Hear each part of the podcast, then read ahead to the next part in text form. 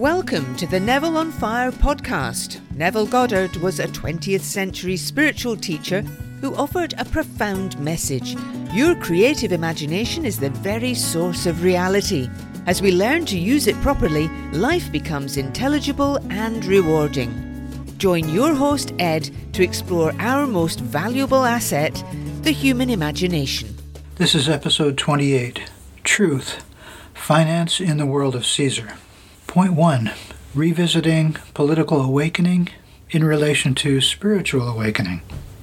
As I was thinking about today's topic, I remembered that I had once come to the conclusion in an earlier episode that we don't want to spend too much time dwelling on the evil aspects of society. But at the same time, as I said, we, we don't want to be in a state of self imposed ignorance. So, if we scratch the surface a little on any particular important issue, we discover that we've been lied to.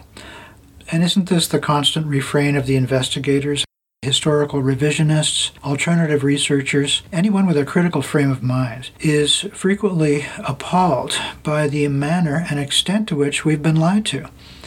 Um, by the media, by education, by any number of institutional forces. So, uh, at its origin, a deception is often found to be quite deliberate, whereas later it becomes a self perpetuating system of values, uh, rewards and punishments, and norms of behavior and permissible thought. So, for example, you could pay for a degree program at a university and put in the effort, and then afterwards discover that um, having read certain sources, uh, you see that the experts that you had studied under were um, really ignorant. And um, you, in this new information, you find that the entire program of study was a fabrication. Has that happened to you? so, the prospect of overturning this sort of deception really does motivate you. There's no question. So that leads me to my second point um, essence has a legitimate and a heartfelt desire for truth, even in the world of Caesar. In the fourth way, uh, they explain that the genuine part of a person is called essence, as opposed to false personality. So to stay alive psychologically is to keep essence alive. Well, the advice that they give is that essence requires truth for its growth, for its sustenance. It wants to know the truth of the matter, of any matter. So if the higher orders of truth are not within our grasp at a given moment, well, then we'll seek out truth on another level. And I think that is another compelling reason, a deeper reason, probably, why we want to understand this or that aspect of history, or this or that aspect of society, and so on. So, as I prepared today's episode in the back of my mind, I was thinking that from the standpoint of striving for a truly transcendental understanding, the conflicts and injustices in the world of Caesar, as Neville would put it. Well, these things should simply dissolve, and they should not have first rank or priority in our use of time and attention. We, be, we should be focusing on consciousness. But I decided in, in any case, I'm going to go ahead with my intended topic and go outside our usual format on the premise that it's necessary to pursue truth in whatever form. So then, uh, at the end, though, what I'll do is I'll circle back around. I'll try to conclude by resolving this seeming contradiction and remain true to the spirit of this podcast series by interpreting the whole matter with Neville's worldview in mind. All right, so with that introduction out of the way, I'm going to proceed now to the main topic, which is truth in the world of economics and finance. So, my window into this is to discuss the life and works of Stephen Mitford Goodson. He's gone now, he died back in 2018. He was an economist and an investment analyst, and he managed investment funds and worked, I think, also in the insurance industry in Rhodesia. Um, and it was at this time that he began to read critical literature that uh, was that constituted investigation into the origins and nature of the world of finance. Now, later on, Goodson was active in South Africa as a director in the South Africa Reserve Bank, which is one central bank in the global system of central banks, uh, which is a privately held cartel. Now, during his time within this bank, he had put forward, most notably, a resolution to convert the central bank into what is called a state bank.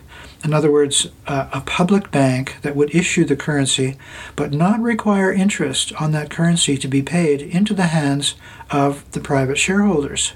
Well, this resolution was not well received, either because the senior directors that he presented it to didn't understand it, or perhaps because they did understand it uh, only too well. So Goodson carried on, not only as a banker, but also he was an historian, and he launched into politics, not, as he said, for the sake of being in politics, but to use it as a platform to promote his information about central banking and the whole system of central banking and its possible alternatives that would benefit the citizenry rather than private interests.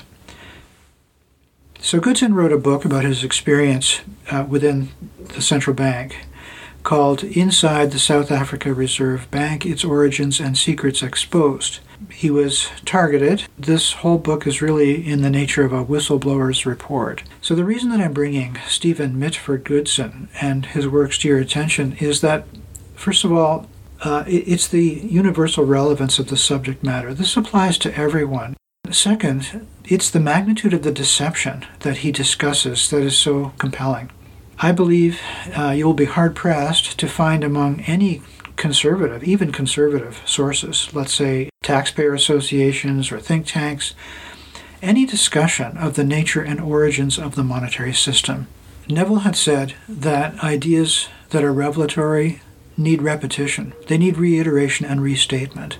And that's true in the present case too, because anyone who's looked into this question already, into the question of finance, the monetary system, and they've looked beyond the mainstream, has likely seen, for example, the video called The Money Masters by Bill Still, or read, for example, um, The Web of Debt by Ellen Brown, which are already several years old. So, even so, I find. Um, having you know looked at these things, I find it's difficult to understand the dimensions of the deception and to cogently visualize a desirable alternative. In any case, I'm ex- including in the in the show notes the citations for um, all of the works by Goodson that I've been able to find.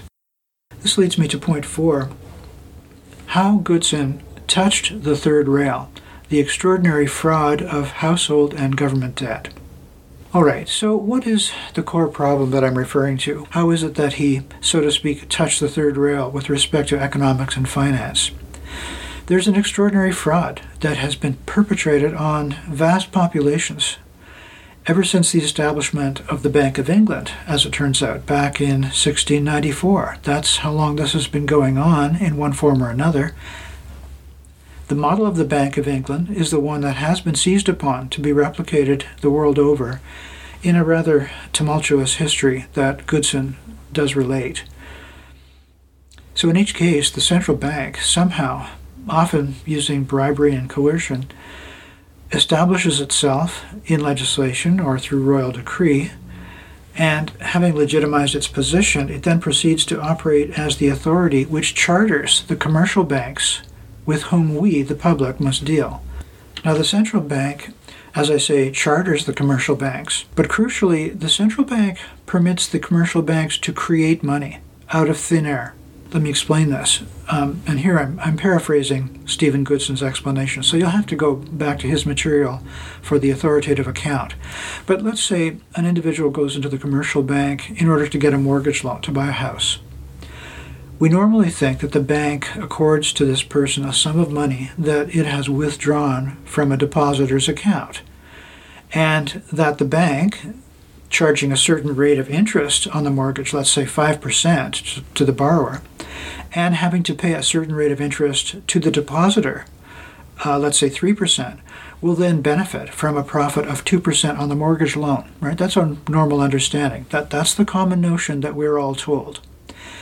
And that viewpoint, that, that understanding is not limited to just the average non expert it's actually the point of view, as Goodson points out, of long-standing, high-ranking academic experts. And yet the whole thing is false. What actually happens is this. The borrower goes into the commercial bank. Once he qualifies for the loan, The bank creates in his account the sum required for the mortgage, but where do they get that money? It is simply created on the keyboard as an entry, an accounting entry, and that's it. It is little more than a counterfeiting operation with an air of legality and legitimacy. This originated with the practice of the moneylenders, who at first issued receipts in exchange for taking in and securely storing the depositor's physical gold.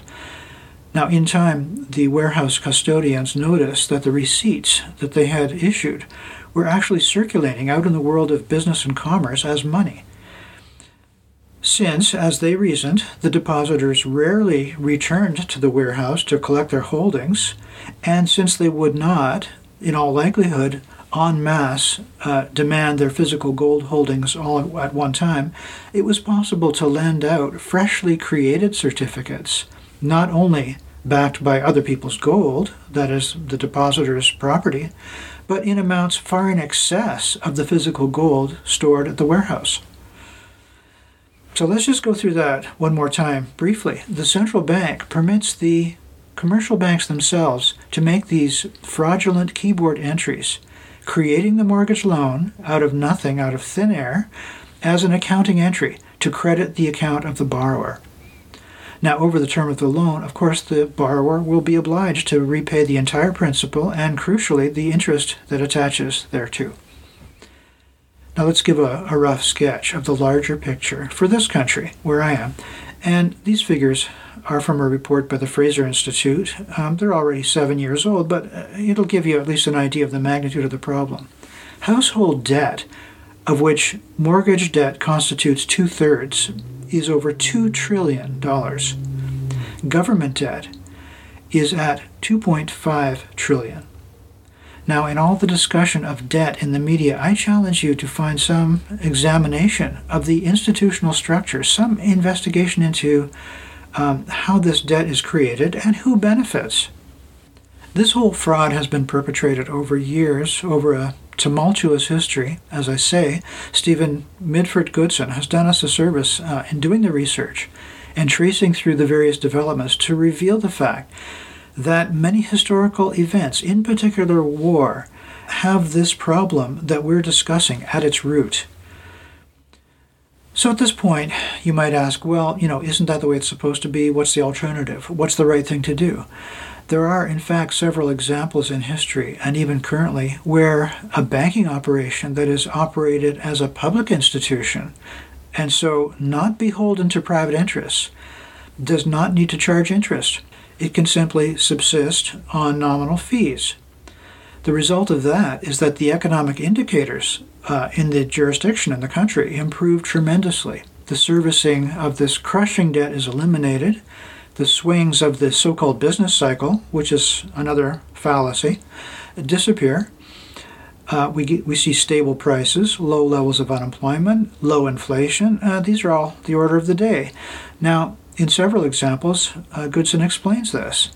He also contends that this is the chief reason behind the wars that have been perpetrated, notably in the modern era, World War I and World War II, as well as, for example, the destruction of Libya he explains that it is indeed the countries who had state banks working for the benefit of the population and not for a private cartel who were wiped out so that a central bank could be established.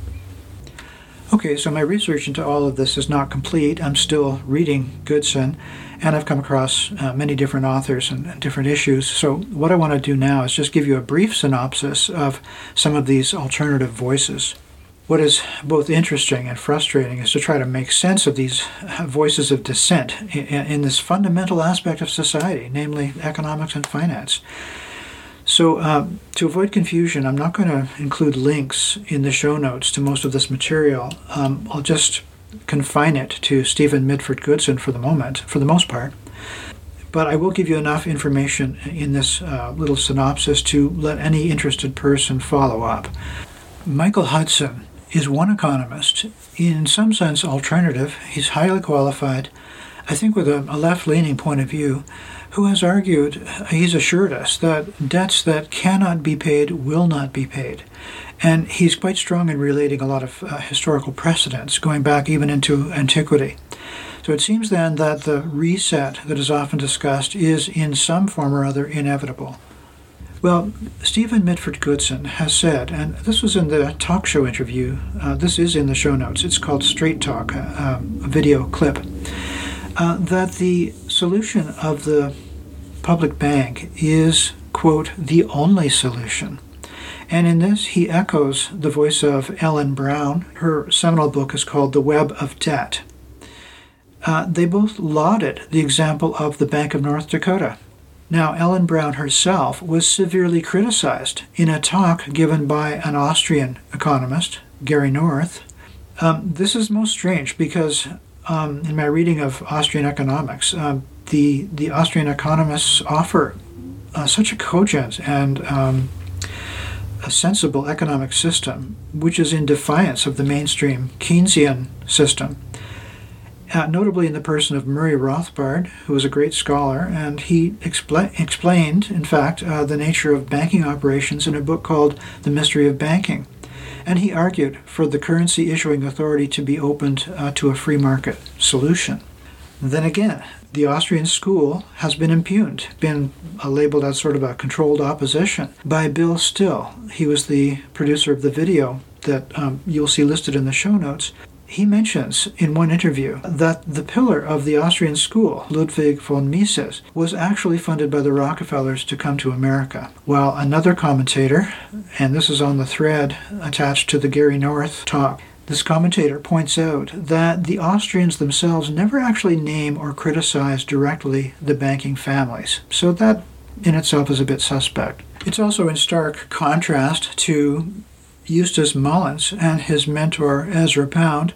So, see my episodes 25 and 26 on those two. These two authors are scarcely permitted, unlike the critics that I've already mentioned above, a place in the discussion because they're among the most vilified and reviled of all the alternative voices. Well, before leaving this brief synopsis of alternative voices in the world of finance, uh, I want you to take note of Major C.H. Douglas the founder of the social credit system. Keep in mind, this has nothing to do with the Chinese social credit system of control. So I'm talking about Major Clifford Hugh Douglas, C.H. Douglas. He was active in the uh, early part of the last century. He joins Goodson in identifying the very same core problem, and he expressed it in the title of his book called The Monopoly of Credit. Now, Douglas produced a very novel, a very original analysis, and he uh, discovered that there was a chronic deficiency in the purchasing power in the typical economy. And he proposed a solution for that. And his policies were actually taken seriously and implemented uh, to greater or lesser degrees of success,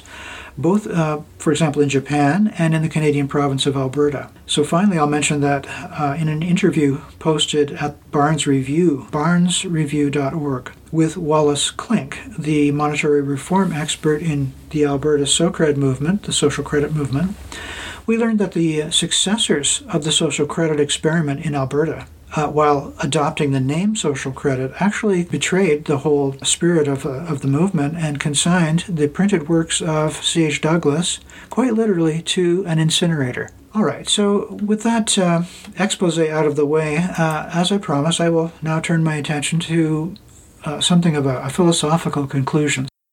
So we're asking, what is the significance of this foray into truth in the world of finance, as revealed by Stephen Mitford Goodson? Now, my reading of Neville is that he would not take the issue of this legitimized counterfeiting at face value. He, he would not even be perturbed in the least at the seeming injustice of it. Because somewhere he states something to this effect if, in an instant, the wealth of the world could be redistributed so that each had an equal share, within a few short years, the picture of wealth distribution would have reverted back to the original pattern. Why? The reason is that the outward wealth of individuals is entirely governed by each person's conception of himself. Now, with regard to opposing criminal action in the world, I can remember Neville saying two things. First of all, by all means, anyone who is aware of this or that social injustice should avail himself of the power of the imagination to correct it. And secondly, remember that physical outward action that is not inspired by the state of mind of the wish fulfilled is going to be a futile readjustment of surfaces. It's the state of consciousness held consistently that has precedence over appearances. To take the psychological view do not allow a split in the psyche and worry about this false contradiction between spiritual and political awakening. Let's instead take responsibility for the whole thing and relate this injustice back to the ignorance and the darkness that is self imposed with respect to our own nature and identity. I'm sure Neville would say there's a vast wealth at our fingertips. We have the power to change the aspect of the outer world and all social arrangements. As he says, it is the materialists and the worldly people who are dealing in a fictitious world. By contrast, a person dealing in consciousness accesses the creative source. This gives us the courage to face these worldly problems and not be discouraged by them, but to assimilate them, to exercise a disciplined denial. See episode 5 if you're not familiar with that term. And finally, to create consciously the solution that we want. Thank you for listening. Remember to check the show notes and subscribe to the Neville on Fire podcast.